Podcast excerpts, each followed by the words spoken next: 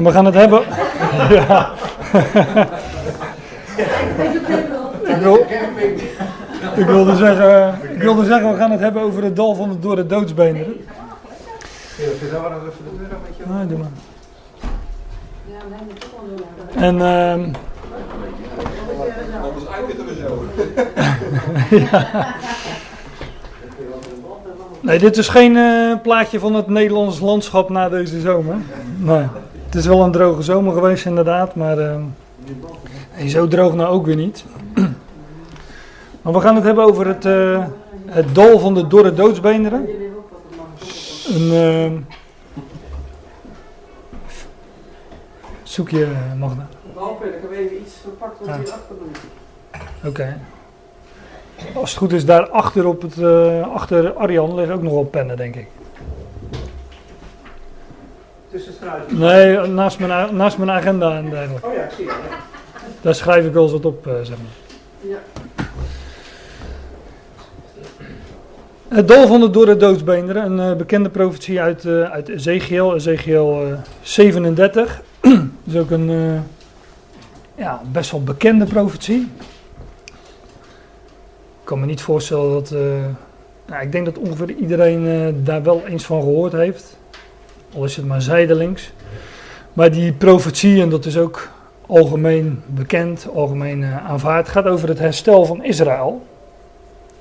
Alleen, ja, wij hadden het er van tevoren al even over. Hè? Ehm, ja, de vraag is natuurlijk welk herstel van Israël. Nou, daar eh, moeten we het eens over gaan hebben. Ehm, ja, het dal van de dorre doodsbeenderen. Of de vallei van doodsbeenderen. Maar ik heb het maar zo laten staan, want het eh, allitereert ook wel lekker natuurlijk. Het dal van de dorre doodsbeenderen. Ehm, ik, wil- ik wil hem eerst maar even doorlezen voor, eh, voor het gemak. Dat is Ezekiel 37, de eerste 14 versen. Dit is uh, herziene statenvertaling. Met hier en daar een, eh, een aanpassing. De hand van Yahweh was op mij. Ezekiel die dit schrijft. Hè? Dus eh, als het hier gaat over mij, dan is dat, eh, is dat Ezekiel. De hand van Yahweh was op mij. En Yahweh bracht mij in de geest naar buiten. En zette mij neer midden in een vallei. Die lag vol beenderen. Hij deed mij er aan alle kanten omheen gaan. En zie, er lagen er zeer veel op de grond van de vallei. En zie, ze waren zeer dor. Hij zei tegen mij: Mensenkind, zullen deze beenderen tot leven komen? En ik zei: Mijn Heer Jahweh, u weet het. Toen zei hij tegen mij: Profeteer tegen deze beenderen en zeg tegen hen: Dorre beenderen, hoort het woord van Jahweh. Zo zegt mijn Heer Jahweh tegen deze beenderen: Zie, ik ga geest in u brengen en u zult tot leven komen. Ik zal pezen op u leggen, vlees op u doen komen, een huid over u, doen over u heen trekken en geest in u geven, zodat u tot leven komt. Dan zult u weten dat ik Jahweh ben. Toen profeteerde ik zoals mij geboden was, en er ontstond een geluid zodra ik profeteerde, en zie, een gedruis. De beenderen kwamen bij elkaar, elk been bij het bijbehorende been. En ik zag en zie, er kwamen pezen op. Er kwam vlees op en hij trok er een huid overheen. Maar er was geen geest in hem. Hij zei tegen mij, profeteer tegen de geest, profeteer mensenkind, zeg tegen de geest, zo zegt mijn Heer Jahweh, geest kom uit de vier windstreken en blaas in deze gedoden, zodat zij tot leven komen. Ik profeteerde zoals hij mij geboden had. Toen kwam de geest in hen en zij kwamen tot leven. Zij gingen op hun voeten staan, een zeer, zeer groot leger. Toen zei hij tegen mij, mensenkind, deze beenderen zijn heel het huis van Israël. Zie, ze zeggen, onze beenderen zijn verdord en onze hoop is vergaan. Wij zijn afgesneden.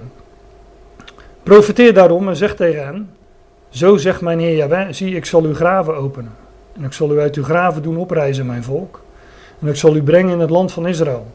Dan zult, u, dan zult u weten dat ik Jahweh ben, als ik uw graven open en als ik u uit uw graven doe oprijzen, mijn volk. Ik zal mijn geest in u geven, u zult tot leven komen. en ik zal u in uw land zetten. Dan zult u weten dat ik, Jaweh, dit gesproken en gedaan heb, spreekt Jaweh. nou, tot zover maar. Ik was eerst van plan om uh, het hele hoofdstuk te gaan bespreken, maar dat, uh, dat kan op zich wel. Maar um, kijk, ik heb deze Bijbelstudie als thema meegegeven: het dal van de dorre doodsbeenderen. Maar ik had, uh, ik, ik had het ook kunnen noemen het herstel van, van Israël. Want daar gaat deze profetie, daar gaat het visioen over. Um, maar het is ook niet de enige profetie die ik wil laten zien. Er zijn nogal wat schriftgedeelten, en dat is echt een understatement. Er zijn nogal wat schriftgedeelten die spreken over het herstel van Israël. over de toekomst, wanneer uh, de Messias zal uh, komen, wederkomen zo je wilt. En uh, waar, ja, dat de Messias een, een, een, koninkrijk zal oprichten, ja, dat zal een Israëlitisch koninkrijk zijn. En dat is ja, eigenlijk het thema van het Oude Testament. Het hoofdthema van, van de Tenach. Dus ik, uh, we vangen nu zo aan in, uh, in Ezekiel 37. En ik denk dat het een van de bekendste hoofdstukken uit, uit Ezekiel is. Er zijn nog wel een paar die ook wel bekend zijn. Maar dit is denk ik de bekendste. Maar ook de profeet Ezekiel ja, heel veel, heeft heel veel te melden over dat, over dat herstel van Israël. En met name in deze omliggende hoofdstukken. In hoofdstuk 38 en 39 gaat het ook nog verder. Daar gaat het over Gog en Magog.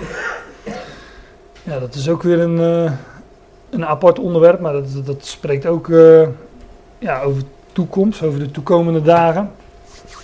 Um, maar ik, waar ik uh, ook nog even de schijnwerper, het licht op wil zetten, is op het voorgaande hoofdstuk. Dat is Ezekiel 36. Daar staat boven in mijn Bijbel het herstel van Israël. Of Israëls herstel. Um, om gewoon even voor het verband van, ja, waarin staat dat uh, hoofdstuk 37 uh, nu precies? Maar hier in, uh, in Ezekiel 36 wordt al gesproken van het, van het herstel van Israël. Ik heb er een, een paar versen uitgehaald. Ja, dit zijn allemaal lange hoofdstukken. Maar mijn advies is, kijk, ik geef hier bijbelstudie. Um, en we hebben, we, we, beperken ons natuurlijk altijd een beetje in de tijd. Dat, zo werkt dat nu eenmaal. We hebben daar een bepaalde bepaalde tijd eh, vanochtend voor uitgetrokken. Dus ik, ik laat wat versen zien uit Ezekiel 36. Ik laat wat versen zien uit Ezekiel 37 eh, en nog wat andere hoofdstukken. mijn advies is echt lees die hoofdstukken later nog eens aandachtig door. Van wat staat daar nu allemaal precies? En uh, ja, want ik kan natuurlijk niet, uh, niet heel die hoofdstukken nu uh, vanmorgen met jullie doorlezen. Maar in Ezekiel 36 staat bijvoorbeeld: Ik zal de mensen op u talrijk maken belofte van herstel. Van, van, en als God herstelt, dan doet hij dat niet minimaal. Maar dan worden hier al gelijk woorden gebruikt van overvloed. Hè. Ik, zal u, ik zal de mensen op u talrijk maken. Heel het huis van Israël. Heel het huis. En er staat er nog eens achter. In zijn geheel. Letterlijk staat er alles van haar. Dus heel dat huis van Israël. En zo wordt het vaak genoemd in de profeten het huis van Israël. Of uh, uh, eigenlijk bestaat dat huis van Israël uit twee huizen. Hè, de, twee, uh, de twee huizen van Israël, die tien en die twee stammen, Juda en, en Ephraim, Juda en Israël. Maar hier wordt gesproken van het herstel van Israël. En ik zal de mensen op u talrijk maken, heel het huis van Israël in zijn geheel. Ik benadruk dat even en ik zal straks uitleggen waarom ik dat doe. De steden zullen bewoond en de puinhopen zullen herbouwd worden. Puinhopen zullen herbouwd worden. Ook daar, dat benadruk ik even, hè, daar kom ik straks ook nog wel op terug, maar blijkbaar zal er dus een puinhoop zijn wanneer dat huis van Israël hersteld zal worden, wanneer deze profetieën in vervulling gaan.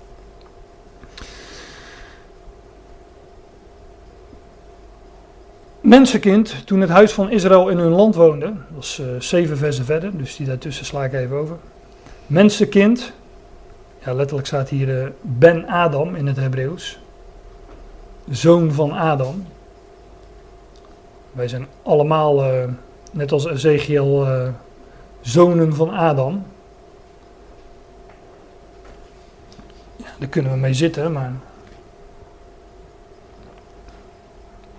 Want daar plukken wij de vruchten van, om het dan met die beeldspraak te zeggen. Maar de negatieve vrucht plukken wij ervan. Maar wij weten, zoals allen in Adam sterven, ja, zo zullen in Christus allen levend gemaakt worden. Dus dank God dat je een zoon van Adam bent. Mensenkind, zoon van Adam, toen het huis van Israël in hun land woonde, toen verontreinigden zij dat met hun weg en met hun daden.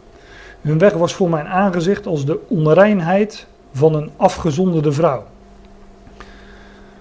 Daar hebben we het hier vaker over gehad. God is de man en Israël wordt voorgesteld als een vrouw. En hier een, uh, ja, een vrouw die, uh, die haar weggaat in onreinheid. Uh, hoererij dient andere goden, want afgoderij is in de Bijbel hetzelfde als hoererij, ontucht. Dus vandaar dat dat, dat beeld hier naar voren wordt gebracht. Maar er wordt ons een, een terugblik gegeven. Mensenkind, toen het huis van Israël in hun land woonde, toen verontreinigden zij dat met hun weg en met hun daden. Hun weg was voor mijn aangezicht als de onreinheid van een afgezonderde vrouw. Zij dienen hun God niet. Ja, en daardoor werd het land ook een, uh, uh, werd het een puinhoop. En ook in de toekomst zal dat weer zo zijn. Toen stortte ik mijn grimmigheid over hen uit, omwille van het bloed dat zij in het land vergoten hadden en vanwege hun stinkgoden waarmee zij het verontreinigd hadden. Ik verstrooide hen onder de heidevolken en zij werden verspreid over de landen. Ik heb hen geoordeeld over overeenkomstig hun weg en overeenkomstig hun daden. Hier staat dus dat God zijn grimmigheid, zijn toorn uitstortte uh, over Israël omwille van het bloed dat zij in het land vergoten hadden en vanwege hun stink, drekgoden zegt de Statenvertaling geloof ik, vanwege hun afgoden waarmee zij het land verontreinigd hadden. Zij hadden, ja dat, is ook wel typologie, maar God, ik zei al, God is de man en de, de vrouw is Israël en het land hadden zij gekregen als het huis, de echtelijke woning. En zij verontreinigden dat huis door daar uh, andere mannen, andere goden in na te lopen. En dat wordt in de schrift uh, bestempeld als hoererij. En zij verontreinigden daarmee het land, het huis, met hun afgoden. En daarom verstrooide God hen, staat hier. Ik verstrooide hen onder de heidenvolken. Ik verstrooide hen onder de natieën. En over de landen. Namelijk, ik heb hen geoordeeld. Ik heb hen geoordeeld over hun, overeenkomstig hun weg. En overeenkomstig hun daden. Dus zij, ehm, de, de, Israël werd ja, uit het land gezet, uit het huis gezet. En zij werden verstrooid onder de heidenen. En uh, nou, we weten dat dat in ieder geval uh, in het jaar 70 na Christus uh, is gebeurd. Is de stad Jeruzalem verwoest en is, zijn ze, is Israël ja, weggevoerd in, in ballingschap. Dan sla ik een paar versen weer over. Hè. Dat zijn uh, die haakjes. Dat kan ik gewoon zo aanwijzen. Dat zijn die, uh, die haakjes dat ik een paar versen oversla. En dan wordt over het herstel van Israël gesproken. Ik zal u uit de heidenvolken halen. En u uit alle landen bijeenbrengen. Dan zal ik u naar uw land brengen. Ik zal rein water op u sprenkelen en u zult rein worden. Van al uw onreinheden en van al uw stinkgoden zal ik u reinigen. Dan zal ik u een nieuw hart geven en een nieuwe geest in uw binnenste geven. Ik zal het hart van steen uit het lichaam wegnemen, ongelovig hart, en u een hart van vlees geven. Ik zal mijn geest in uw binnenste geven.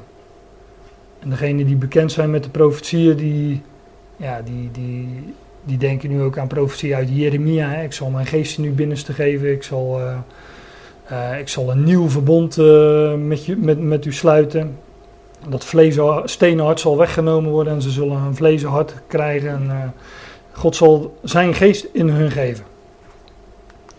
Zo zegt mijn Heer Jawel, op de dag dat ik u reinig van al uw ongerechtigheden, zal ik de stenen doen bewonen, bewonen en zullen de puinhopen herbouwd worden. Ook hier weer. Het verwoeste land zal bewerkt worden in plaats van een woestenij te zijn voor de ogen van ieder die er doorheen trekt. Zij zullen zeggen: Dit land dat verwoest was, is als de Hof van Ede geworden. De steden die verwoest lagen, verwoest en afgebroken, zijn versterkt en bewoond. Dan zullen de heidenvolken die om u heen overgebleven zijn weten dat ik, Jaweh, zelf herbouw wat afgebroken is en beplant wat verwoest is. Ik, Jaweh, heb gesproken en ik zal het doen. Nou, de goede luisteraar hoort dat ik wat nadruk leg uh, hier en daar. En dat deed ik ook al in de voorgaande versen. Het gaat hier over het herstel van Israël. Wat door de hand van God zal gebeuren. En uh, ik lees dit er even bij, omdat over het algemeen de, de, de, het, het herstel van Israël en ook de profetie van uh, de dal van de Dorre doodsbenen wordt toegepast op uh, wat er in 1948 is uh, gebeurd, dat er weer een Joodse staat is. He, daar is weer een Joodse staat en dat, dat is een wonder. Maar de vraag is, is dat het werk van God?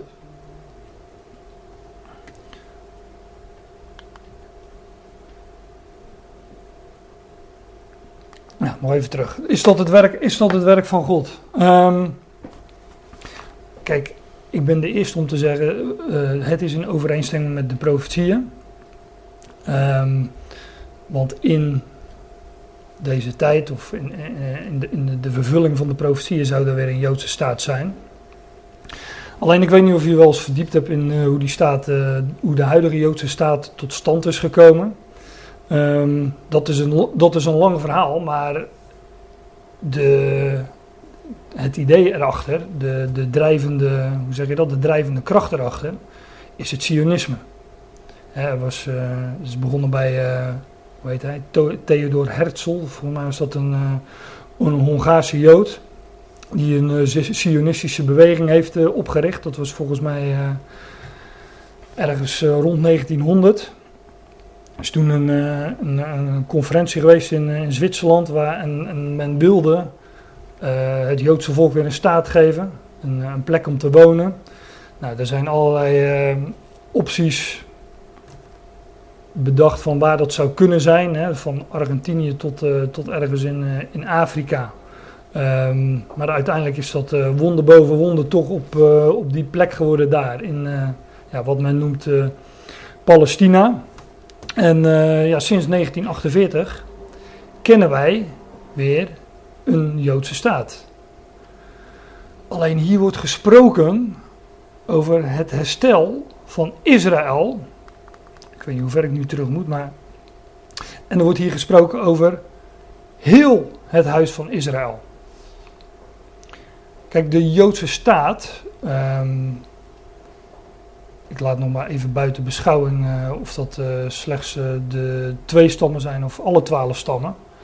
Daar uh, kun je ook nog wel een boompje over opzetten. Over het algemeen wordt gezegd dat zijn de Joden, hè, dus dat zijn de, de, twee stammen.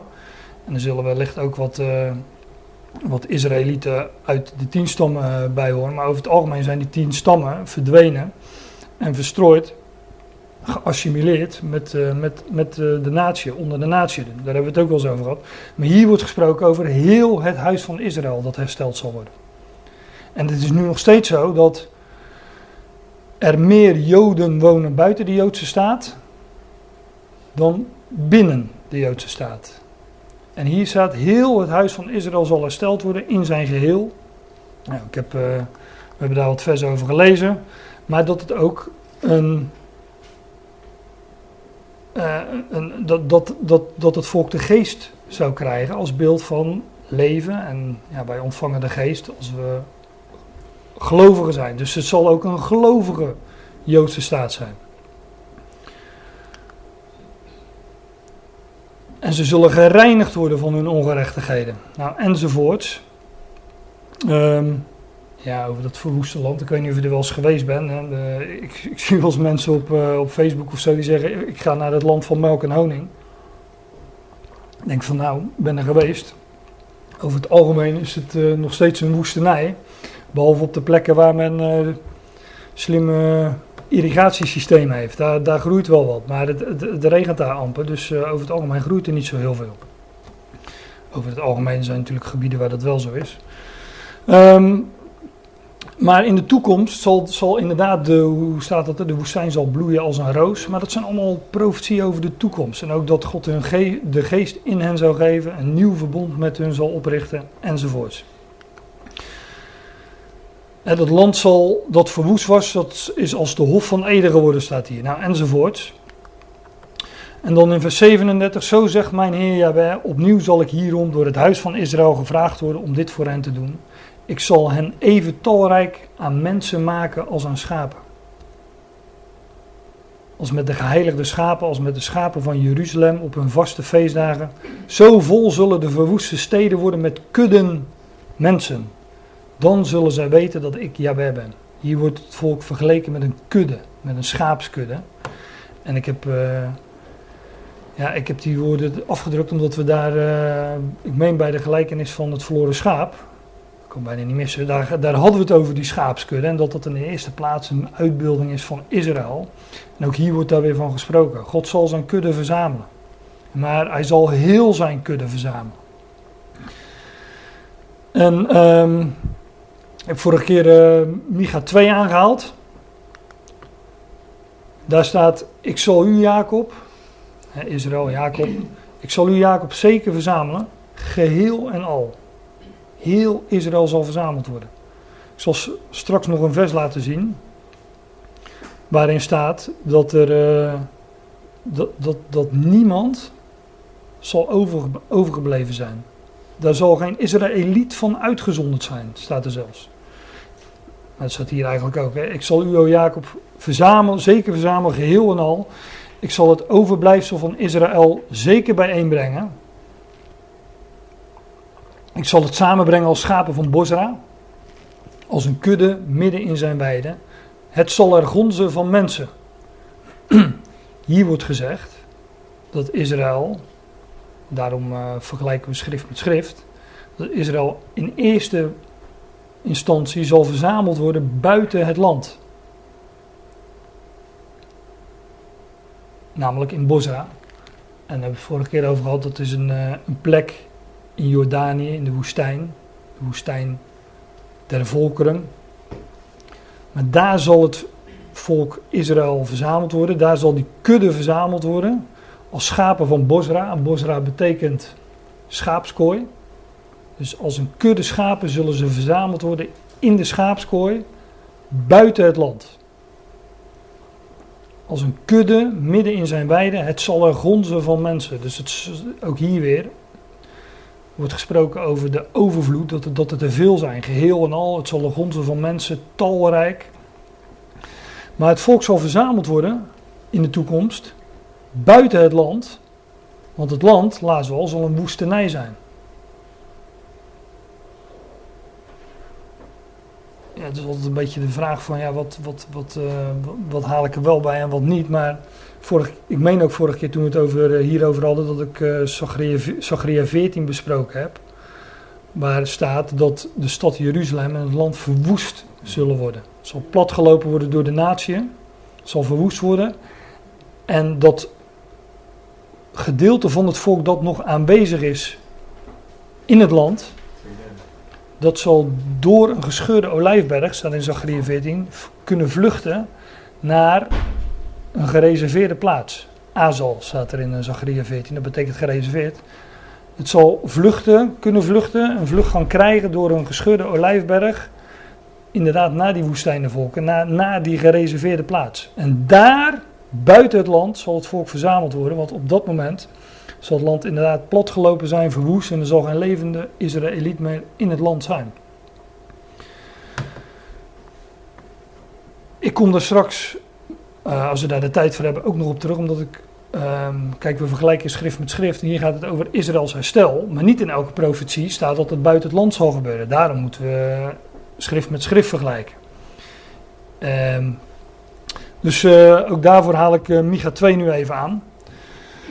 Nou, dit was mijn uh, aanloop naar Ezekiel 37. Want dat, dat wilde ik bespreken. Maar ja, in die context staat Ezekiel 37 dus.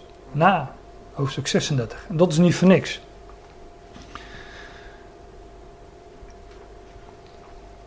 En op zich is het visioen, wat we nu gaan bespreken, is niet zo moeilijk. Het is geen, uh, geen ingewikkeld verhaal. Dus uh, nou, daar, gaan we, daar gaan we even, nou, even daar gaan we vers voor vers doorheen. De hand van Jahweh was op mij. Ja, overal waar des Heren in de Statenvertaling of de herziene Statenvertaling staat. Uh, daar heb ik Jahweh gezet, want dat staat er letterlijk. En dat is ook de, de naam van God, hè, de, hand van Jahweh was op mij en Jahweh bracht mij in de geest naar buiten. Dus dat is een. In geest, hè, dus het is een visioen. Hij bracht mij in de geest naar buiten en hij zette mij neer midden in een dal. Die lag vol beenderen. Letterlijk staat er uh, uh, in de grondtekst staat er. Uh, nee, laat maar, daar kom ik zo op terug. De hand van Jewe was op mij, Jewe bracht mij in de geest naar buiten en zette mij neer midden in een dal. En dat, ja, dat dal lag dus vol met benen, met botten. En dat is hetzelfde, maar dat klinkt zo bot. Dus ik heb het woord beneren maar laten staan. Een dal vol met beneren, met botten.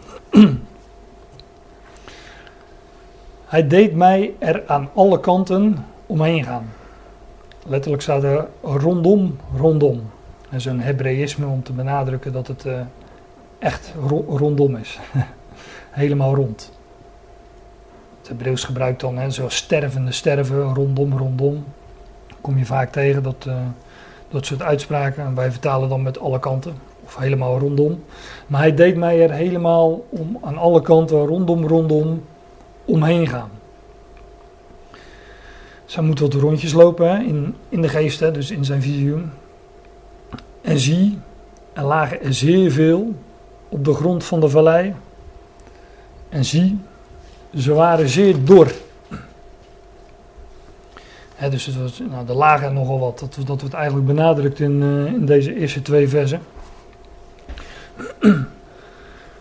dus wat ook benadrukt wordt, het zijn natuurlijk botten, het zijn beenderen. Dus dat, uh, nou, dat, dat, dat is doods, hè. Dat, doet ook, uh, dat doet ook doods aan. Dat, ja, we kunnen ons daar wel een, uh, een voorstelling bij maken.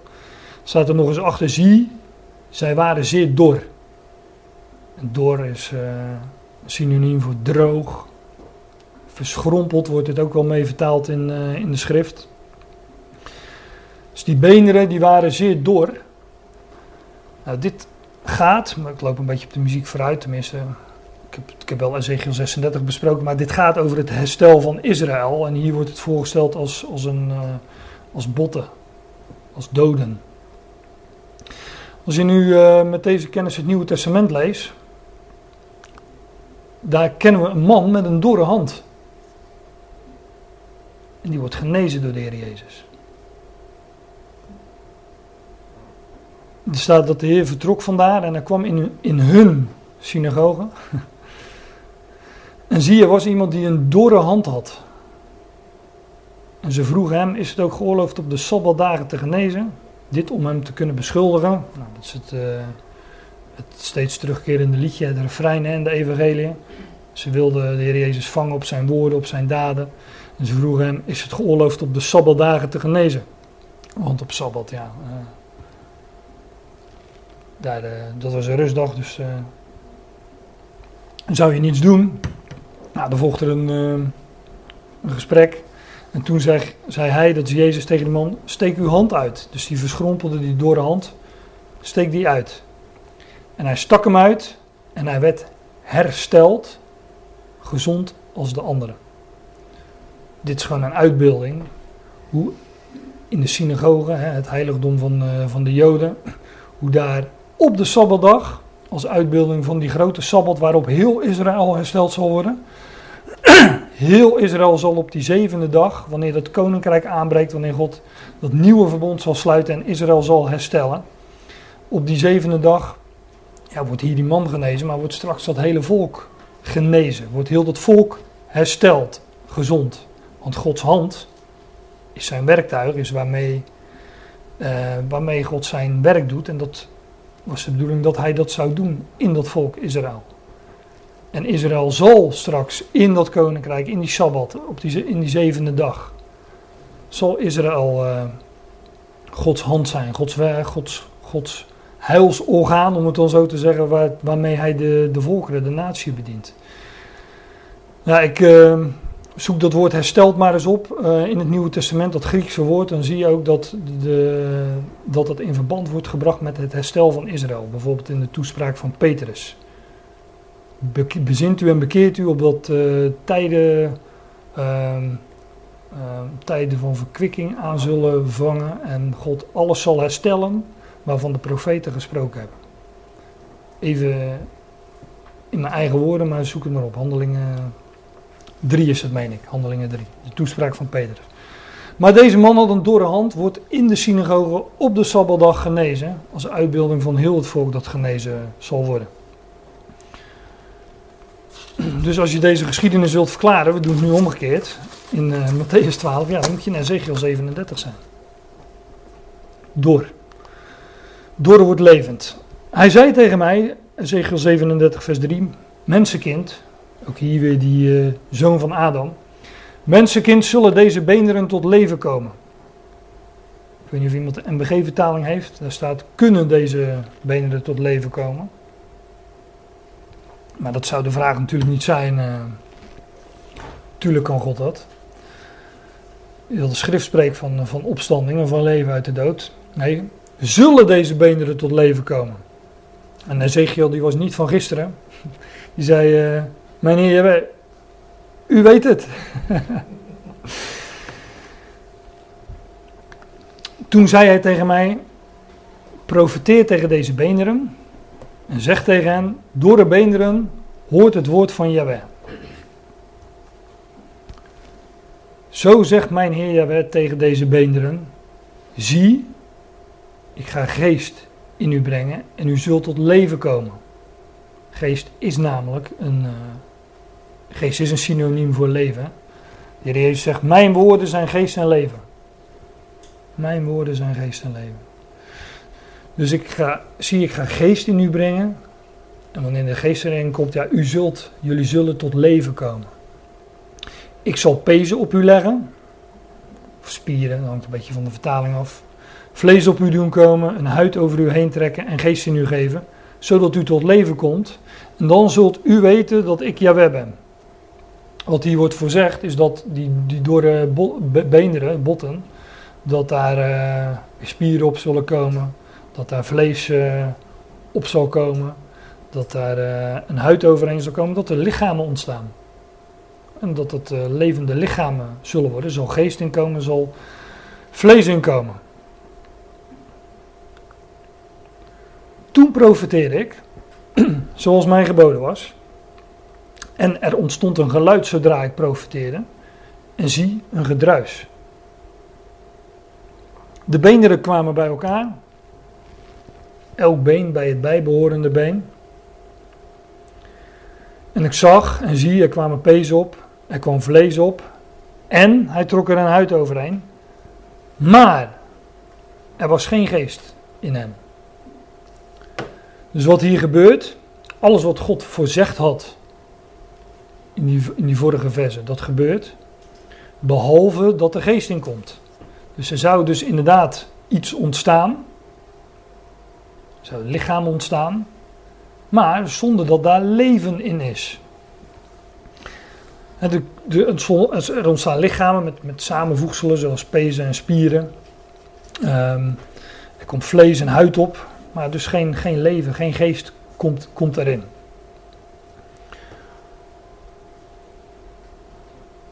Nou, als je het mij vraagt, is, dat, is dit dus een ontstaan, een beeld van het ontstaan van de Joodse staat. Er is iets ontstaan. Er kwamen pezen op, er kwam vlees op, er kwam huid op, er ontstond een, een lichaam, een natie. Maar het is een ongelovige Joodse staat. Kijk, eigenlijk. Wat, wat, we hier, wat we hier in deze hoofdstukken lezen is wanneer het volk God gehoorzaam gaat worden en gaat horen naar het woord van God, dan zal het worden terugverzamelen, verzameld worden in het land. Maar de, de Zionistische gedachte, wat er ontstaan is door de Zionistische beweging, ja, dat, dat is ongehoorzaamheid aan God. God heeft dat volk uit het land gezet. Dat heeft God zelf gedaan. Dat hebben we net gelezen. Ik heb in mijn grimmigheid en in mijn toorn heb ik hun uit het land gezet. Want er zijn andere goden nagelopen enzovoort. Nou, toen kwam er een beweging op gang die zei van... Uh, de Joden moeten hun eigen staat hebben. Nee, God heeft ze eruit gezet. En ze zullen weer terugverzameld worden... wanneer God ze terugverzamelt. En dat zal een gelovig volk zijn. En die zal die uit alle volkeren halen en hun in hun land brengen. Maar voordat dat zal gebeuren, zal dat land nog verwoest worden. In de grote verdrukking zal het land platgelopen worden, hè, zoals in Zacharia 14 eh, staat beschreven. Uh, hoe staat het er? De huizen zullen geplunderd uh, worden, de, de, de, vrouwen geschonden enzovoort. Het land zal verwoest worden, de stad zal verwoest worden en uh, Israël zal buiten het land verzameld worden. En wat er nu gebeurt, dat is een, er, is, er is inderdaad een, er is een Joodse staat, maar het is een dood lichaam. Het is een dood lichaam. Nou, ik heb in, in Deuteronomium 28, ik heb hier al een verwijzing bijgezet. Uh, daarom zei ik, ik, ik, weet niet of jullie die hoofdstukken kennen, maar in Deuteronomium 28, 29, 30 is het, meen ik. Daar wordt Israël uh, toegezegd de zegen en de vloek. En dat zijn hele lange hoofdstukken, nog langer dan de hoofdstukken in Ezekiel zo ongeveer. Maar daar wordt, Israël, daar wordt tegen Israël gezegd van, als jullie mij zullen dienen, dan zal ik jullie land vruchtbaar maken, dan zal ik uh, ervoor zorgen dat jullie vijand op, in één weg naar jullie toe komt, maar ze zullen vluchten in zeven wegen. Oftewel, uh, ze zullen niks kunnen beginnen tegen jullie, zolang als jullie mij dienen. Dan zal ik het land vruchtbaar maken, ik zal jullie overvloed van koren geven, van wijn, van olie enzovoort als jullie mij dienen. Maar als jullie dat niet doen, dat was dus de zegen, en dan als jullie dat niet doen, dan zal jullie, uh, dan zal het land jullie niets opleveren, dan, dan, dan, dan, ja, dan wordt daar daarna de, de vloek genoemd. Dan zullen inderdaad uh, al die dingen over hen komen die over hen gekomen zijn. En we vinden dat beschreven bijvoorbeeld in, in een boek als Richteren, waar, men, waar het volk continu andere goden diende. Nou, wat, uh, wat gebeurde er bijvoorbeeld bij Gideon? Daar kwamen vijandige volkeren en die kwamen het land platwals en die namen alles mee uh, wat, uh, wat, wat van waarde was. En die plunderden de oogst van het volk. En zodat Gideon ergens in een wijnpers stiekem koor aan het wannen was, zodat de vijand zijn hand daar niet op kon slaan. Dus dat vinden we dan ook beschreven in de geschiedenis van Israël. Maar dan staat er ook in Deuteronomium 28: Uw dode lichaam zal voedsel zijn voor alle vogels in de lucht en voor de dieren op aarde, en niemand zal ze schrik aanjagen. Ook dit is natuurlijk uh, beeldspraak, want die vogels in de lucht zijn een beeld van, uh, van Satan en zijn, uh, zijn engelen, zijn boodschappers. We hebben het ook wel eens over gehad, hè, de gelijkenis in Matthäus 13. Zo krijgen we wat cirkeltjes rond uh, hier en daar. Maar daar staat dat zaad, die vogels die dat zaad wegpikken, die zijn een beeld van de boze. Staat er in Matthäus 13. De dieren van de aarde, ja, dat is een, die zijn een beeld van de volkeren. Zoek het maar op in uh, Ezekiel 31. Maar dat dode lichaam, Israël, dat zal, uh, voedsel zijn voor de vogels in de lucht, voor de dieren op aarde. Niemand zal ze schrik aanjagen. En uh, nou in Daniel staat zoiets als uh, dat het land. Uh, dat het land een prooi zal zijn aan verwoestingen tot aan het einde toe. Dat het nu even. dat, dat het nu even vrij rustig is, dat, dat is altijd betrekkelijk in, uh, in die staat, hè, want er is altijd. Er sluimert natuurlijk altijd wel iets en de vonk kan zo in de pan slaan en dat zien we ook met enige regelmaat. Maar ze hebben in ieder geval altijd te vrezen van vijanden. Nou, dat wordt al in uh, Deuteronomium beschreven, maar daar wordt, daar wordt, daar wordt, dat, daar wordt die, die, die Joodse staat ook een dood lichaam genoemd. Ik kom er zo nog wel op terug. Maar ik ga nu even verder in, in vers 9. Hij zei tegen mij, profeteer tegen de geest, profeteer mensenkind. Zeg tegen de geest, zo zegt mijn Heer Jahweh. Geest, kom uit de vier windstreken en blaas in deze gedoden, zodat zij tot leven komen.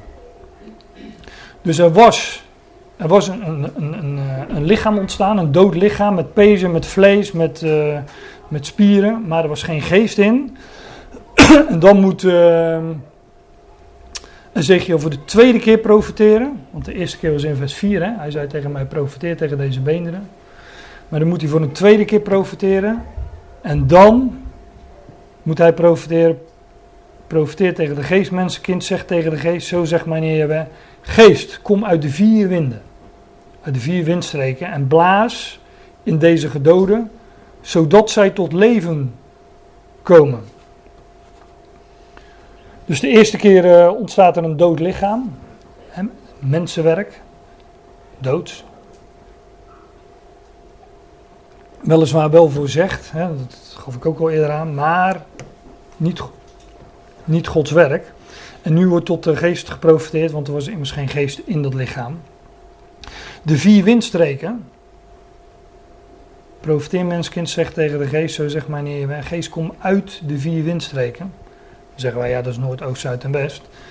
Is ook zo, maar in de profetieën um, is het vaak een aanduiding van de vier winden waarheen dat volk verstrooid is als uh, kaf op de wind is het verstrooid naar alle uithoeken van de aarde, zou je kunnen zeggen. Maar naar de vier windstreken. En waaruit het ook weer verzameld zal worden, want dat staat hier natuurlijk. Hè? Geest, kom uit de vier windstreken en blaas in deze gedoden, zodat zij tot leven zullen komen. nou, een bekende profetie is Matthäus 24. Daar staat, waar het dode lichaam is. We weten nu welk dood lichaam. Maar waar het dode lichaam is, daar zullen de gieren zich verzamelen. Arenden hebben andere vertalingen, maar ook een beeld van. Uh, dat is een vogel, dus ook een beeld van die boze macht in de lucht of van de, van de, van de volkeren der aarde die zich verzamelen rond, uh, rond de Joodse staat. Waar dat dode lichaam is, daar zullen de gieren zich verzamelen staat in, uh, ook Zacharia, dat alle natieën, alle volken zullen optrekken ten strijde tegen Jeruzalem. Zacharia 14, de eerste verse. Waar het dode lichaam is, daar zullen zij zich verzamelen. Dan zal ik alle heiden verzamelen, heidenvolken verzamelen voor de strijd tegen Jeruzalem. De stad zal ingenomen worden. De huizen geplunderd enzovoorts. Waar het dode lichaam is, daar zullen de gieren zich verzamelen. En, en dan een tijdsaanleiding meteen na de verdrukking van die dagen. En dat is de grote verdrukking uit uh, een paar versen eerder, ik meen vers 1 of 22 van Matthäus 24. Er zal grote verdrukking komen over dat uh, volk. Ja, alle naties zullen zich ten strijde verzamelen tegen Jeruzalem, wat heet. Maar na de verdrukking van die dagen zal de zon verduisterd worden, zal de maan haar schijnsel niet geven, de sterren zullen van de hemel vallen en de krachten van de hemel zullen heftig bewogen worden. Ook dit is bekende profetie. Dat, en, wanneer we dit vinden in de, in, de, in de profetieën van het Oude Testament, maar ook, ook in het Nieuwe Testament vind je het een aantal keren, bijvoorbeeld in Openbaring 6, dan gaat het over dit tijdstip, na de grote verdrukking. En dan zal aan de hemel het teken van de Zoon des Mensen verschijnen. Hij zal namelijk komen, want dat staat weer in Zacharia 14. Ja, ik veronderstel wat, uh, wat schriftkennis en zo niet dan... Uh, ja, ik zei al, dan, dan heb je wat hoofdstukken na te lezen. Maar die hoofdstukken, die, versen 1 tot met 4, 5 ongeveer van Zacharia 14 zijn heel compact. Er staat ook heel veel in. Daar staat dat zijn voeten zullen staan op de olijfberg. En dan zal die olijfberg scheuren en dat overblijfsel uh, kunnen vluchten naar de woestijn. En buiten het land verzameld worden. Dus het overblijfsel dat in het land was, wat de naam des Heren aanroept en daardoor een vluchtweg, um, daar, en daarvoor een vluchtweg voor wordt gecreëerd. Dat overblijfsel zal vluchten naar het land, maar ook dat wat uit de vier windstreken verzameld wordt, zal ook naar die woestijn gebracht worden, naar die plek in de woestijn. Maar na de verdrukking van die dagen zal de zoon mensen verschijnen, wat wij dus noemen zijn wederkomst. Wanneer zijn voeten zullen staan op de olijfberg en dan zullen alle stammen van het land, dat zijn de volken van de aarde en de stammen van het land, land of aarde, dat is in, de, in het, zowel het Nieuwe Testament als het Oude Testament, uh, Nederland, dat, dat, is één Hebreeuws of één Grieks woord. Dat wordt of vertaald met land of met aarde. Maar dat hangt van de context af hoe je dat vertaalt. Maar de stammen van de aarde, dat zijn natuurlijk de stammen van het land, namelijk de stammen van het land van Israël. Dus hier is land, uh, het land beter op zijn, uh, op zijn plaats. Dan zal het teken van de zoon des mensen verschijnen. Dan zullen alle stammen van het land rouw bedrijven. En zij zullen de zoon des mensen zien. Als hij op de wolken van de hemel komt. Met grote kracht en heerlijkheid. En hij zal zijn engelen. Nou ja, dat is het Griekse woord engelen. Maar dat betekent gewoon boodschappers. Hij zal zijn boodschappers uitzenden onder luid bezuingeschal. Dat zijn er 144.000 ongeveer. Of precies. Maar dat, lezen we ergens anders. Dat, uh, hij zal zijn boodschappers, daarom heb ik dat engelen doorgestreept, omdat het een verkeerde indruk wekt. Het zijn gewoon boodschappers. Hij zal zijn boodschappers uitzenden onder luid bezuingeschal en zij zullen zijn uitverkorenen, namelijk de uitverkorenen van het volk Israël, bijeenbrengen uit de vier windstreken. Dus waar ze, alle plekken waar, waar ze, waarna ze verstrooid zijn, daar zullen ze van terugverzameld worden. Van het ene uiterste de hemelen tot het andere uiterste ervan. Dus van links naar rechts, van voren naar achteren, alle kanten vandaan zullen zij uh, terugverzameld worden naar het land. Nou, dat uh, vinden we dus uh, beschreven in, in, in Matthäus 24, maar dus ook in, in Ezekiel 37. Waar wordt gesproken over die, hoe stond het er ook weer? Kom uit de vier windstreken, en blaas in deze gedoden, tot, zodat zij tot leven zullen komen. Oh, hier had ik het ook nog. Hier had ik het ook nog staan. En ik profeteerde, zoals hij mij geboden had. Toen kwam de geest in hen, zij kwamen tot leven. Zij gingen op hun voeten staan, een zeer, zeer groot leger.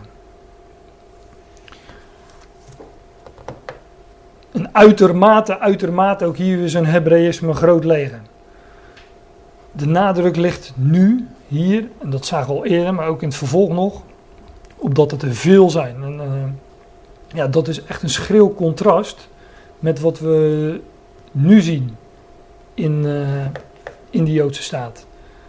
Hoeveel Joden wonen er op het moment in, uh, in die staat? Een miljoen of zeven geloof ik. Nou, er wonen er mensen net zoveel buiten.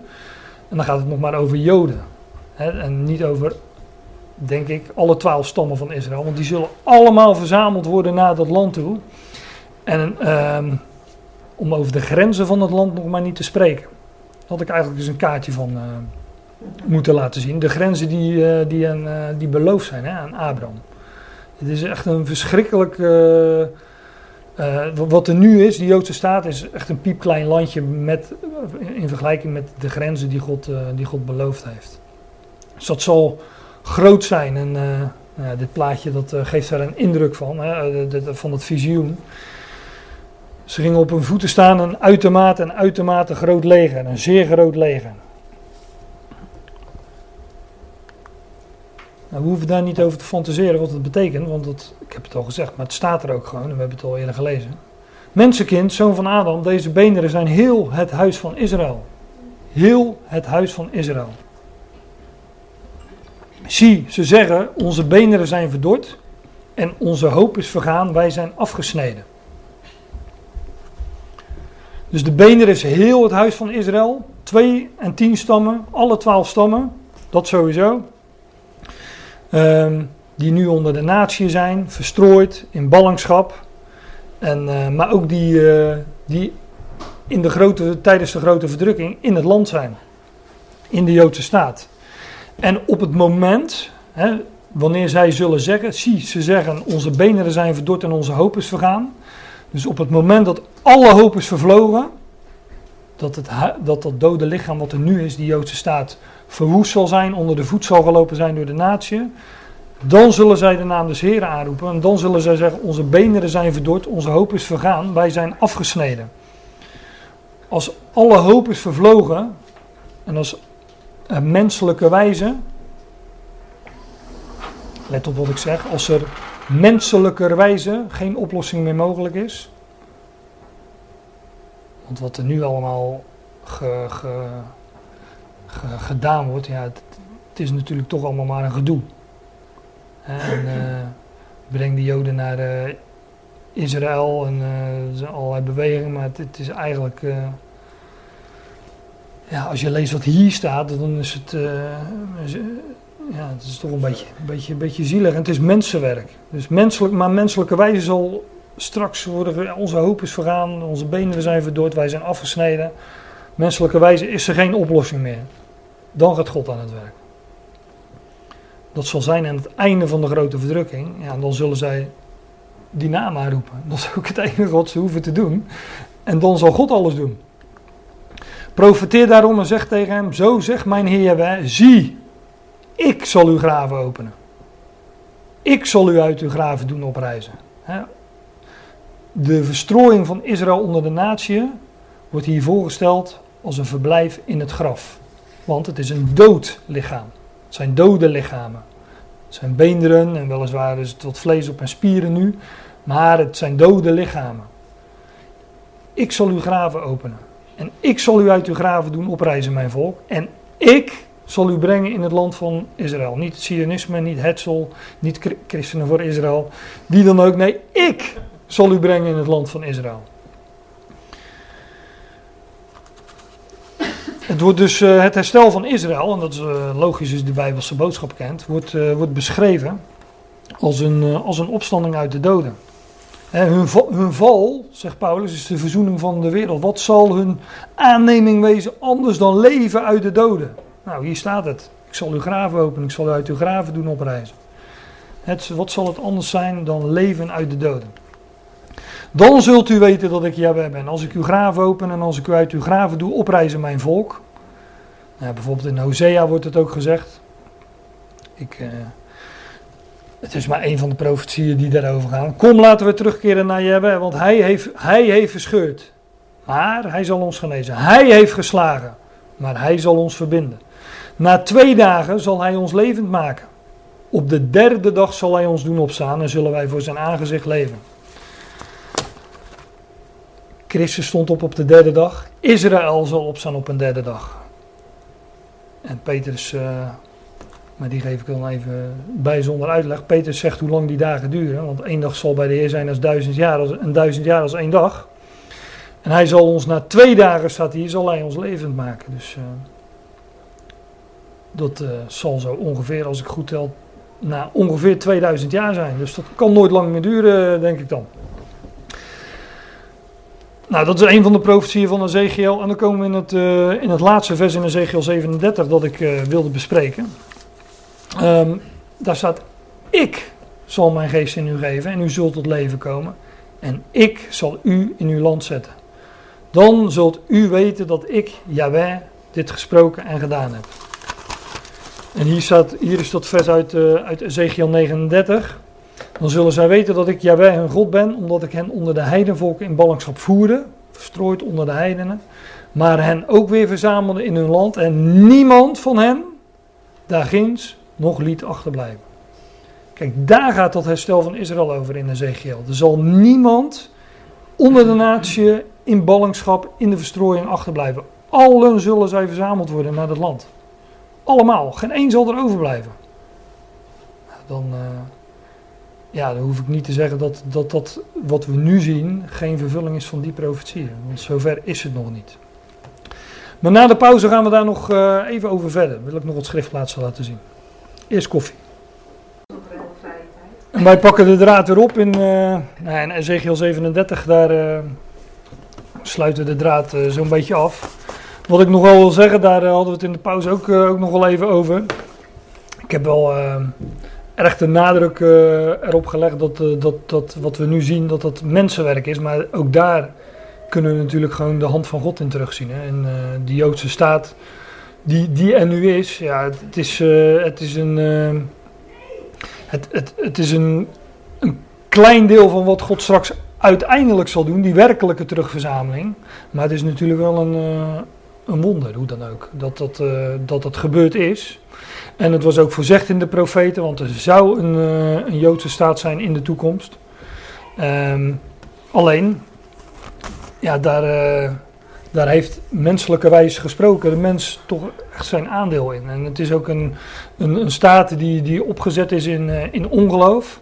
En daarom zal het ook uh, teniet gedaan worden. Het zal verwoest worden. En dat, uh, ja, dat lezen we vele malen in, in de profeten. Goed. Um, daarmee hoop ik een beetje de verhoudingen rechtgetrokken hebben, te hebben van wat ik voor de pauze gezegd heb. Maar... Um, nou goed, dan laat ik het voor nu even bij. We waren in, uh, dit was het laatste vers van Ezekiel 37, wat ik uh, wilde bespreken. We waren net al even in Deuteronomium 28, hè, over die zegen en vloek. Zo staan die hoofdstukken ook wel een beetje bekend, de zegen en de vloek. zou me niet verbazen als het er ergens boven staat. Boven Deuteronomium 28 staat bij mij in de Statenvertaling zegeningen en vervloekingen. nou, lees het allemaal maar eens door dan heb je wat te doen, want het zijn lange hoofdstukken. Maar dan worden de, die, die, die zegeningen uh, en vervloekingen worden daarvoor gezegd. De zegeningen wanneer het volk uh, God Jawel zou dienen en de vervloekingen wanneer het andere goden zou gaan dienen. Nou, we weten wat er gebeurd is. Um, maar in Deuteronomium 29 aan het einde, daar vinden we beschreven hoe het volk terzijde zou worden gezet. De, um, de toorn van God over het volk en de verstrooiing van het volk. Maar ook het herstel vinden we daar terug. En dat uh, wilde ik even laten zien, dat, ja, dat we dat eigenlijk al bij de aanvang al beschreven vinden. als God zegt, uh, als God die, die zegeningen en vervloekingen voorzegt, ja, meteen daarbij wordt ook al gezegd dat het volk uh, uh, verstrooid zou worden en de toorn van God over dat volk zou komen, maar ook dat het hersteld zou worden. Al onder Mozes dus, in Deuteronomium. In Deuteronomium 29 lezen we, in vers 24, ik val er middenin, maar...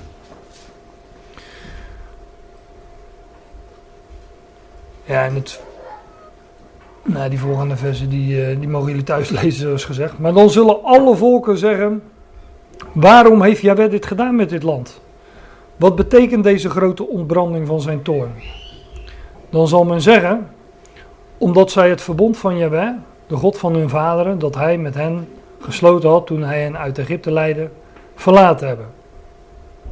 Ja, dit behoeft nauwelijks toelichting, dit, dit, dit kennen we uit het Oude Testament. hoe het volk telkens weer andere goden diende.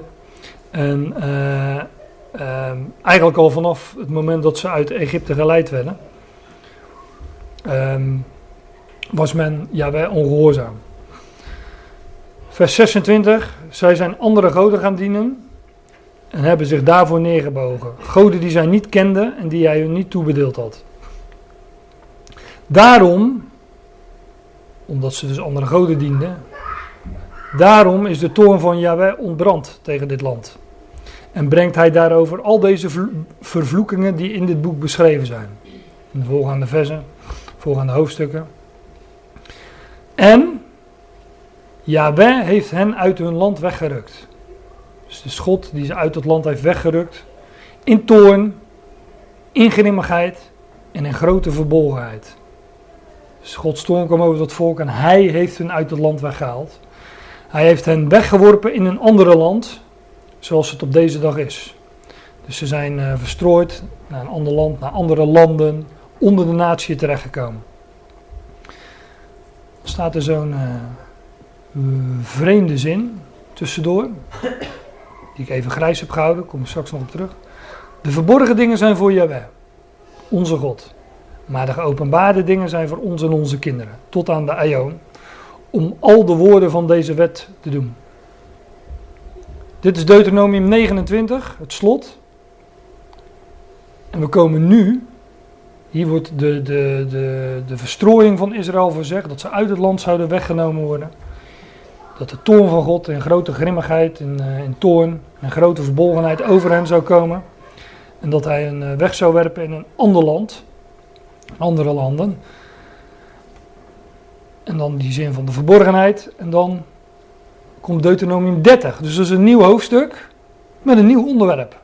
En hier gaat het over het herstel van Israël. Het zal gebeuren wanneer al deze dingen. Dus hier wordt echt in één adem wordt, wordt, wordt, de vloek en de zegen genoemd. Wordt het de verstrooiing en het herstel uh, genoemd. Wordt het, dat het volk uit het land is gezet en dat het terugverzameld wordt. Wordt, wordt hier in één adem wordt het, uh, wordt het uh, genoemd. En daarom heb ik het schriftgedeelte natuurlijk erbij genomen. Omdat het ja, mooi compact weergeeft wat er, wat er gebeurd is en zal gebeuren. En wat naadloos aansluit ook op de andere profetieën die we hebben gezien. Het zal gebeuren wanneer al deze dingen, de zegen en de vervloeking die ik u voorgehouden heb, over u komen, dat u het weer ter harte zult nemen onder alle volken waarheen Jaweh, uw God, u verdreven heeft. Dus onder al die volken, daar zouden ze het weer ter harte nemen, dus in die verstrooiing. En u, u zult zich bekeren tot Yahweh, uw God. En zijn stem gehoorzaam zijn. U en uw kinderen met heel uw hart, met heel uw ziel, overeenkomstig alles wat ik u heden gebied. Kijk, hier wordt gesproken van herstel. Dan zal Yahweh, uw God, een omkeer brengen in uw gevangenschap. De ballingschap wordt voorgesteld als een gevangenschap hè? Of, of als een graf in Ezekiel. Ik zal u doen opreizen uit uw graven. Dan zal Yahweh, uw God, een omkeer brengen in uw gevangenschap en zich over u ontfermen. Hij zal terugkeren en u weer bijeenbrengen uit al de volken waarin Jaweh, uw God, u verspreid had. Als jullie nu meelezen in een statenvertaling of een herziene statenvertaling of een MBG-vertaling, dan staat daar wat anders dan wat hier staat. Als iemand last van heeft van, uh, van die herrie, dan uh, ga ik gerust wat van zeggen. Want ik heb er wel last van. En ik heb net gezegd dat ze even rustig moesten doen. Maar ze wilden niet.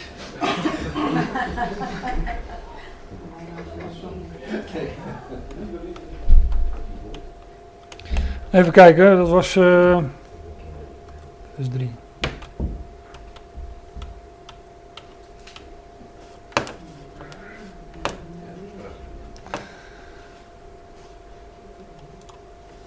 Kijk, hier staat. Hij keert om, Jaweh, jouw God, jullie God. Hij zal jullie krijgen. Ja, als ik dat pijltje erop zet, dan uh, krijg je gelijk allerlei schermpjes. Hij keert om, Jaweh, uw God.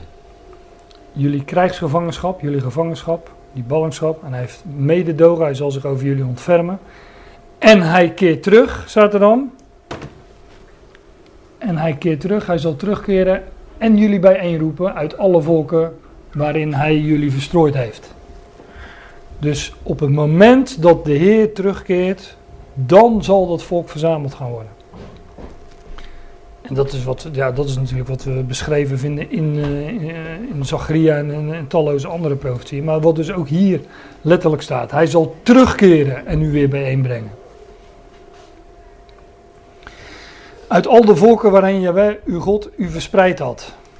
Al bevonden uw verdrevenen zich aan het einde van de hemel, toch zal Jaweh, uw God, u vandaar bijeenbrengen en u vandaar weghalen.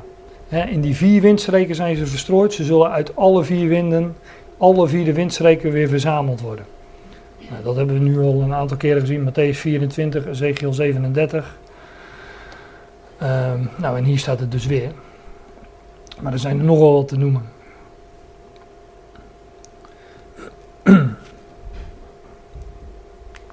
En Jaweh, uw God, vers 5, zal u naar het land brengen dat uw vader in bezit hadden, en u zult het weer in bezit nemen. Hij zal u goed doen en talrijker maken dan uw vaderen. Ook hier weer overvloed, uh, talrijk. maar ook dat God dat zal doen, hè? ik zal dat doen. Jawel, uw God, zal uw hart en het hart van uw nageslacht besnijden. Hij zal dat net laten over een stenen hart dat een vlezen hart zou worden. En ik zal mijn geest in u geven. Wat we ook in Ezekiel 37 lazen. Blaast in deze gedoden en eh, eh, dat, ja, dat de geest in zou komen. Dat het leven. mijn woorden zijn geest en leven. Ze zullen dat. eh, ooit waren, was, waren Israël de woorden Gods toebetrouwd. Nou, dat is, in de toekomst zullen ze die functie ook weer gaan vervullen. Jawel, uw God zal uw hart en het hart van uw nageslacht besnijden. Dat is natuurlijk ook weer beeldspraak eh, over die besnijdenis. Eh, om Jawel, uw God, lief te hebben met heel uw hart en met heel uw ziel, zodat u leven zult. God zal hun harten besnijden, zodat zij hun God zullen liefhebben met heel hun hart, met heel hun ziel. En zij zullen leven. Nou, hier vind je dus in Deuteronomium 29 en, eh, en 30 zo heel mooi het, eh, de terzijdestelling van Israël aan het einde van Deuteronomium 29. En het herstel van Israël in Deuteronomium 30, die eerste verse. En daartussen stond dat ene zinnetje. De verborgen dingen zijn voor Jahweh onze God. Maar de geopenbaarde dingen zijn voor ons en onze kinderen. Tot aan de Aion. De Aion, namelijk de toekomende Aion, waarin dat koninkrijk opgericht zal worden. Maar precies tussen die twee dingen in wordt gesproken over de verborgen dingen. Precies tussen de terzijdestelling van Israël en het herstel van Israël in wordt gesproken over een verborgenheid. Over verborgen dingen. Het is een, eh, een, een, een prachtig, eh, ja, een plaatje is het niet, maar het is wel een, een, een structuur van, eh, van, van de heilsgeschiedenis, om het zo te zeggen. Eerst Israël terzijde gesteld.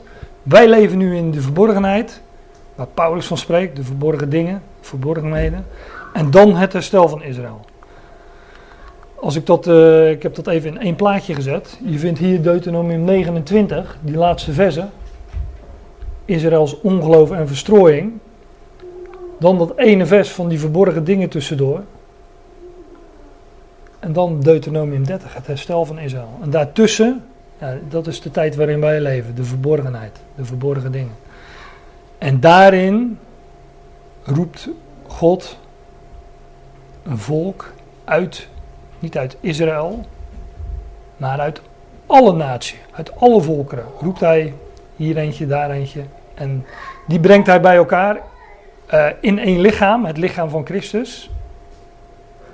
Ehm, ook een lichaam, hè? mooi is dat. Maar die roept hij bij elkaar in eh, één lichaam. En eh, dat doet hij in deze tijd, in deze tijd van verborgenheid. En daar spreken de brieven van Paulus over. De verborgenheid van de Christus. Volgens mij heb jij weinig overwicht, Leon, want eh, ze zijn alleen maar meer herrie gaan maken. Eh,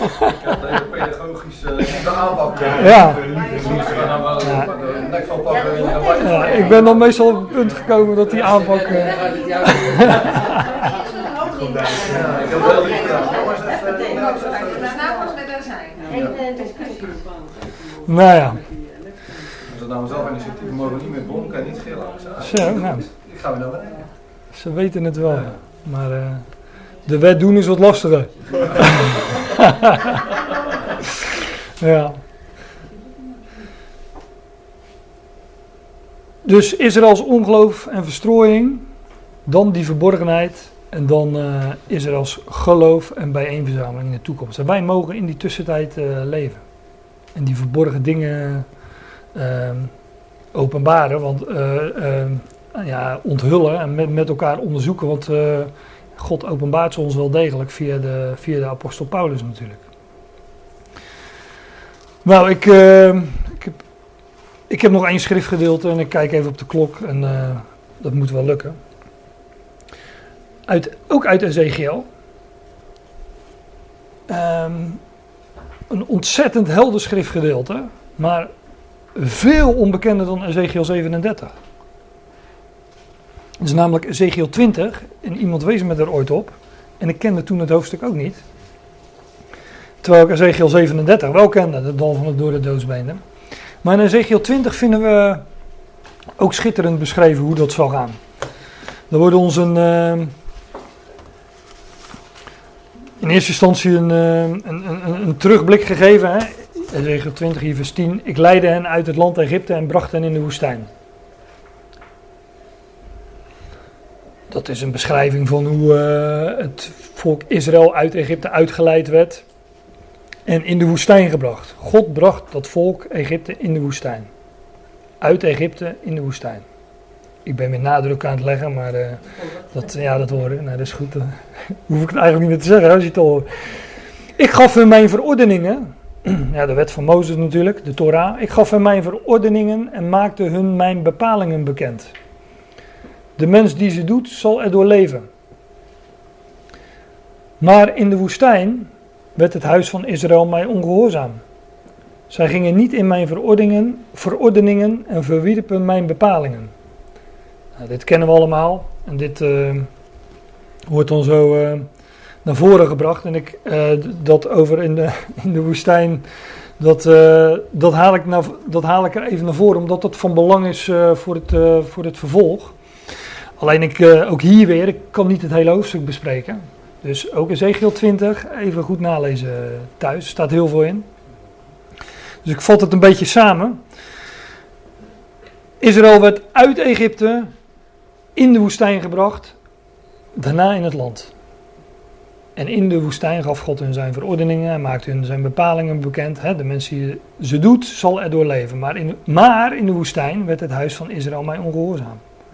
Zij gingen niet in mijn verordeningen en verwierpen mijn bepalingen. En dan, dit was even een terugblik, maar dit gaat over de toekomst. Ezekiel 20. Ik zal u uit de volken leiden en u bijeenbrengen uit de landen waaronder u verspreid bent. Ook hier weer, Israël wordt bijeenverzameld uit die volkeren. Uit al die naties waarin God ze zelf verstrooid heeft. Met uitgestrekte arm, met uitgestorte grimmigheid heeft God ze verspreid. Staat hier.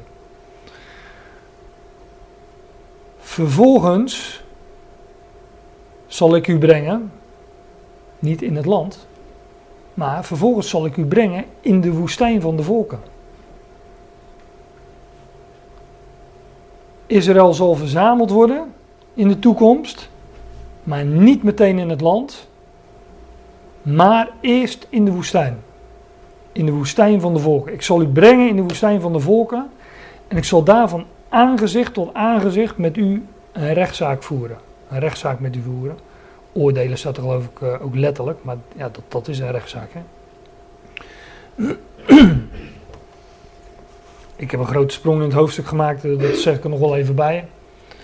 En uh, het is aan jullie na te gaan of deze dingen al zo zijn en het ook eventjes in het verband te lezen. Ik ga van vers 13 naar, naar 34. Maar daar wordt dan gesproken over nou, dat God ze uit de volken zou leiden en ze bijeenbrengen uit al die landen. En hij heeft ze verspreid met, groot, met sterke hand, met, met uitgestrekte arm, met grote grimmigheid. Nou, dat hebben we al eerder gelezen vanochtend. Maar vervolgens zal ik u brengen in de woestijn van de volk en daarvan aangezicht tot aangezicht een rechtszaak met u voeren. En de woest, ooit werd het volk Israël verzameld en gebracht in de woestijn van Egypte. Want die vergelijking wordt hier gemaakt. En in de toekomst zal God ze brengen, in ook in de woestijn, de woestijn van de volken. Alleen ik denk wel dat het een andere woestijn is. Daar heb ik zo mijn redenen voor. Onder andere de schriftplaats uit Micha, die ik eerder liet zien vanmorgen. Dat hij ze bijeen zal brengen als een schaapskudde in, uh, in Bosra. En Bosra is een gebied, ik weet niet of iedereen dat goed kan zien, maar daar hebben we het dus over gehad met, uh, toen we het over de gelijkenis van het verloren schaap hadden. Bosra betekent schaapskooi, en ze zullen verzameld worden als een, als als een kudde te Bosra, dus als een kudde in de schaapskooi. En er is een gebied in, uh, uh, dat is het vroegere Edom, is het huidige Jordanië. En daar is een gebied dat heet Bosra. En daar is een stad, waar ik net wat fotootjes, twee fotootjes van liet zien, en toen wat meer geloof ik. Ja, die stad heet Petra en dat is een... Uh, ja, bij, dat is een stad die is uitgehakt in de rotsen. Um, die heel goed als die schaapskooi zou kunnen dienen. En er zijn profetieën die daar naartoe verwijzen dat het volk Israël in die woestijn van Bosra, in Petra, in, in, in het Hebreeuws is dat Sela, in dat gebied in ieder geval, in het vroegere Edom, dat het daar verzameld zal worden. Waar ook Zacharia 14 van spreekt, als, de olijfberg, als zijn voeten zullen staan op de olijfberg, zal de olijfberg scheuren en dan zal het volk door die olijfberg kunnen vluchten naar de woestijn, naar Azal. En dat betekent, Azal eh, is geen stad, maar Azal betekent gereserveerd. Ze zullen, eh, er is een plaats voor hen gereserveerd en daar zullen zij verzameld worden. Ik zal u brengen in de woestijn van de volken en daar van aangezicht tot aangezicht een rechtszaak met u voeren. Letterlijk oordelen. Zoals, zoals, dus hier wordt een vergelijking gemaakt. Zoals ik met uw vaderen in de woestijn van het land Egypte een rechtszaak gevoerd heb, zo zal ik een rechtszaak met u voeren, spreekt mijn Heer Jahweh. Daarom had ik die, eh, deze vers ook even aangehaald. Hè. Ik leidde hen uit, uit het land Egypte, ja, niet gelijk naar het beloofde land, maar eerst in de woestijn. En zo zal het in de toekomst ook gebeuren. Het volk zal verzameld worden, maar niet gelijk in het land, maar in de woestijn. Namelijk in de woestijn van de volken, van de natie. Maar God zal ze daar een rechtszaak met hen voeren, hij zal hen oordelen. Want in het land zelf, dat hebben we nu ook een paar keer gezien, dat land zal een woestenij zijn. Zal herbouwd moeten worden. Maar in het land zelf zal geen gelovige Israëliet meer zijn. Dat land zal compleet verwoest zijn en alle gelovigen die zijn hier naartoe gevlucht. Die zijn door die olijfberg gevlucht naar de woestijn. Naar die gereserveerde plaats. Er zal geen gelovige meer in het land zijn. En ehm, de gelovigen die in het land waren, die zijn intussen hier. En alle gelovigen die verzameld worden uit de natie van die vier windstreken, die zullen ook daar verzameld worden. Dus eerst in de woestijn. En God zal hen daarvan aangezicht tot aangezicht met hen richten. Of een rechtszaak voeren. Zoals ik, zoals ik dat met uw vaderen gedaan heb, staat hier. In de woestijn van het land Egypte. Zo zal ik een rechtszaak met u voeren, spreekt mijn Heer Jahweh. Ik zal u onder de herderstok, de herderstaf, doen doorgaan en u brengen in de band van het verbond. Dus Israël wordt in de toekomst verzameld in de woestijn, net als onder Mozes. Alleen nu in, uh, in Petra, in Sela, in Bosra. En God gaat daar, zal hen daar onder de herderstaf door doen gaan. Dat doet ons natuurlijk denken aan uh, de goede herder. Maar er zal een, uh, die herderstaf is een beeld van, van, ook van oordeel, maar ook van tellen. Van wie hoort er wel bij die kudde en wie niet. Want er zullen ook alleen gelovigen dat land ingaan. Zoals ik met uw vader in de woestijn van Egypte een rechtszaak gevoerd heb. Zo zal ik uh, richten met u uh, in de toekomst. Dus ook daar zal een schifting plaatsvinden. Het volk zal daar weliswaar verzameld worden, maar alleen gelovigen zullen het land ingaan. Dus ze zullen verzameld worden uit de vier windstreken in de woestijn, maar alleen gelovigen zullen het land binnengaan. Net als toen, onder Mozes, alleen gelovigen het land Egypte binnengingen. Dat zullen er hoop ik in de toekomst wat meer zijn dan, uh, dan toen, want toen waren het er met twee hè, die ingingen. Er waren er met twee, Jozua en Caleb, die het beloofde land ingingen. En de rest is gestorven in de woestijn. Er is verder niemand overgebleven. Alleen Jozua en Caleb van het oorspronkelijke volk dat uitgevoerd was, zijn alleen Jozua en Caleb het land binnengegaan. En zo zal het in de toekomst weer gebeuren. Caleb was niet eens een Jood. Of geen Israël. Nee, nee, dat was een. Uh, van Ezem. ja, ja. ja, Caleb was een, uh, een hond, hè? Zo, zo, zo heet hij ook. Caleb betekent hond. Ik zal u onder de herderstok, de herderstaf doen doorgaan en u brengen in de band van het verbond. Ja, dat uh, lijkt me een, uh, een zegswijze voor het nieuwe verbond. Ik zal van u uitzuiveren wie in opstand komen en wie tegen mij overtreden. De mens is hardleers blijkbaar. En uh, nou, er zullen nog steeds zijn die in opstand komen en die overtreden. Ik zal hen leiden uit het land waar zij vreemdeling zijn, maar zij zullen op het grondgebied van Israël niet komen. Dus ze zullen uit het land van hun vreemdelingenschap. Uit die landen waarna ze verstrooid zijn, zullen ze weliswaar verzameld worden in de woestijn. Maar een deel zal niet in dat land op het grondgebied van Israël komen. En dan zult u weten dat ik Jabeb ben. En dit lees je niet in eh, Ezekiel 37. Dat dat volk eerst verzameld zal worden in de woestijn, dat daar nog een schifting zal plaatsvinden. Maar je leest het wel op andere plaatsen. En daardoor, eh, daarom eh, ja, wilde ik dat toch eh, zo schrift met schrift vergelijkenis bij elkaar brengen. En daar valt natuurlijk veel meer over te zeggen, maar voor nu is het wel even genoeg denk ik, stof tot nadenken. En, uh, en als je wat uh, hoofdstukken, als je alle hoofdstukken wil nalezen, dan, uh, nou, dan heb je vanmiddag nog wel wat te doen. Of een andere keer. Maar voor nu gaan we het hierbij laten.